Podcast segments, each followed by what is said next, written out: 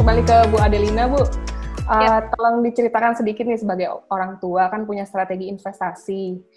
Strateginya apa nih yang dijalankan selama ini untuk menyiapkan pendidikan anak-anak, Bu? Menyiapkan pendidikan anak-anak yang tadi yang pertama mungkin kalau saya loncat sedikit di tadi penjelasan Raka bahwa di talenta itu ya kita hmm. siapkan memang mungkin nggak maksimal apa maksimal tapi sesuai dicoba disesuaikan dengan kebutuhan yang hmm. mereka mampu apakah itu nanti untuk personal interpersonal segala macam.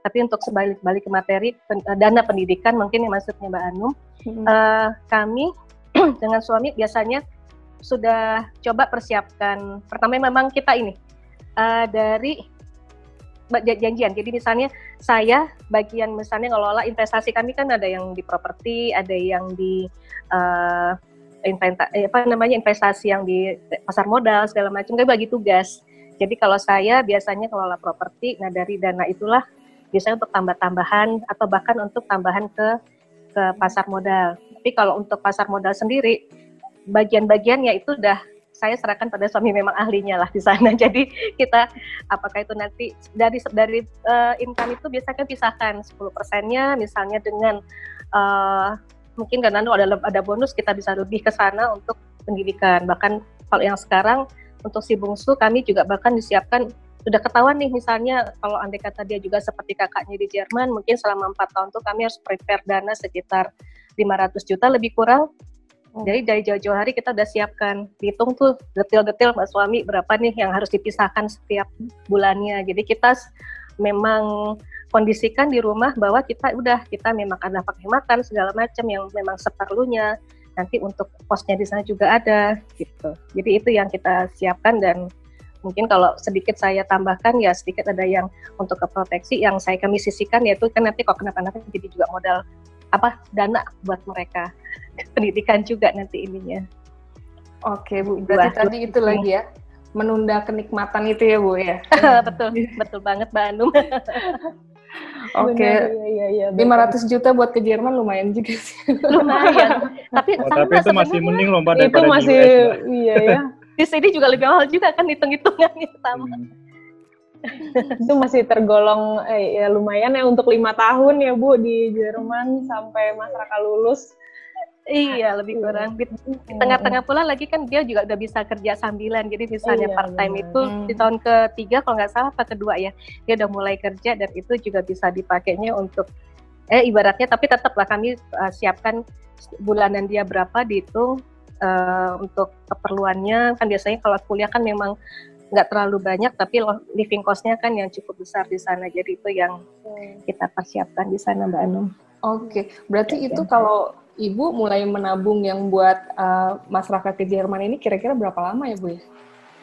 Kira-kira uh, ini mungkin kalau boleh flashback sedikit nih mm-hmm. caranya investasinya. Kami kira itu kira-kira mungkin uh, hampir lima tahun sebelumnya ya lebih kurang. Oke, okay, lima Tapi tahun itu kan memang ya. memang sudah hmm. sebenarnya itu tanpa sengaja kami udah persiapkan sejak di awal sebenarnya Mbak. Sejak hmm. mungkin di, mereka masih kecil-kecil itu sudah mulai disiapkan. Bahkan ketika terus terang saya waktu itu informasi bayangan saya kalau sekolah kuliah ke luar negeri itu pasti mahal.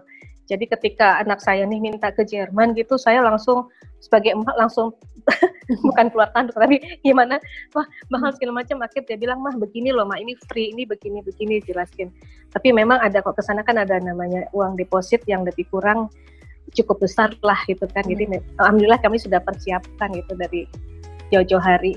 Dari hmm. kira-kira mungkin lima tahun sebelumnya yang benar-benar dia akan uh, apa kebutuhannya ya. Hmm. Oh, berarti niatnya sudah memang sudah dari kecil tapi iya. uh, mulai mengumpulkannya sekitar lima tahun itu ya bu ya. Lebih kurang lebih kurang. Kan dia.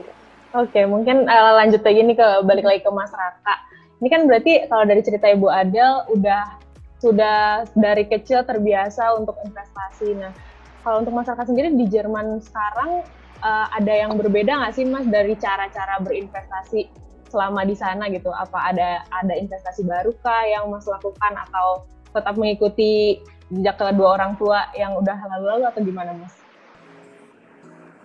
Hmm, jadi kalau di Jerman sekarang banyak sih ya investasinya, uh, bahkan teman kelas saya Jerman juga ada yang ke Bitcoin gitu Hmm. Cuman kalau Bitcoin saya agak ragu-ragu mungkin setelah diskusi dari sama Papa gitu kan. Jadi um, sekarang sih saya rencananya mau ini sih apa sebelum uh, saya rencana mau investasi ke pasar modal Jerman dan Indonesia mungkin ada planning mau beli apa saham di Indo terus reksadana juga jadi uh, jadi saya nanti uh, rencananya um, keluarga nanti di Indonesia yang beli aset saya nanti bayar pakai euro gitu nah karena apa mungkin bisa jadi euronya ini tabungan mau papa atau enggak bayar ke adik saya yang nomor dua yang masih di Jerman gitu.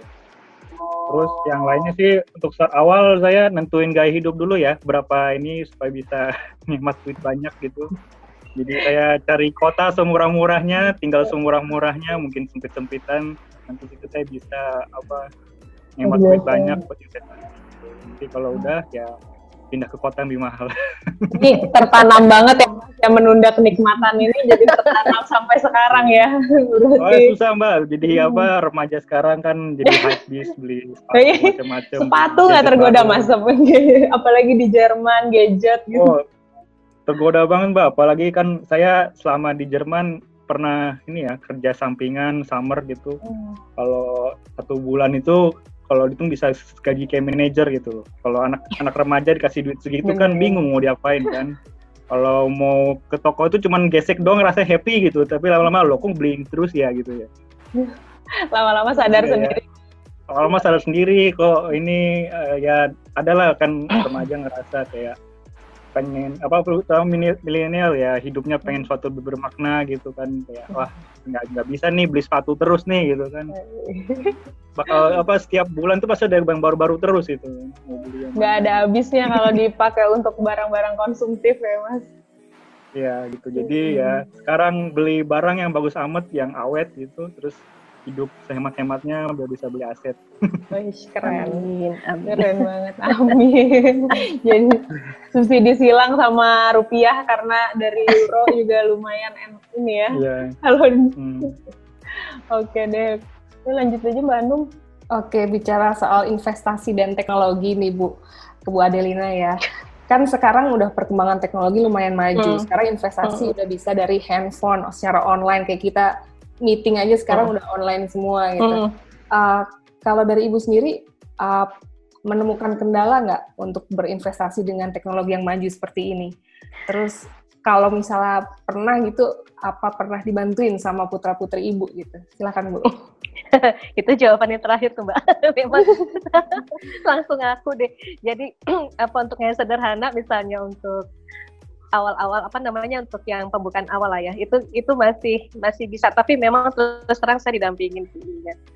uh, apa se perkembangannya cepat banget sih jadinya. Akhirnya ya suami ya anak. Malah si bungsu jauh lebih canggih sekarang daripada emaknya ceritanya. Tapi memang itu sangat terbantu dengan ada investasi dengan apa namanya online ini. Kita nggak harus ke tempat yang di sana bahkan dari rumah gitu juga bisa itu nyaman banget lah pokoknya. Berarti masih bisa keep up istilahnya bisa mengejarkan mengejar ini ya ketertinggalan praktek ini ya bu ya? Insya Allah. Karena ada banyak asistennya juga terus terang. Oke makasih nih bu sama iya nih masih kalau masih ngomongin teknologi kan sekarang udah maju banget lah untuk investasi tuh jauh lebih gampang dibandingin hmm. dulu-dulu gitu lah ya bu ya. Terus yeah kalau dari masyarakat sendiri nih kan uh, apalagi di Jerman, di Jerman kan pasti teknologinya jauh lebih maju nih dari di sini. Boleh diceritain nggak sih kalau uh, investasi di sana tuh teknologinya sekarang udah seperti apa? Hmm,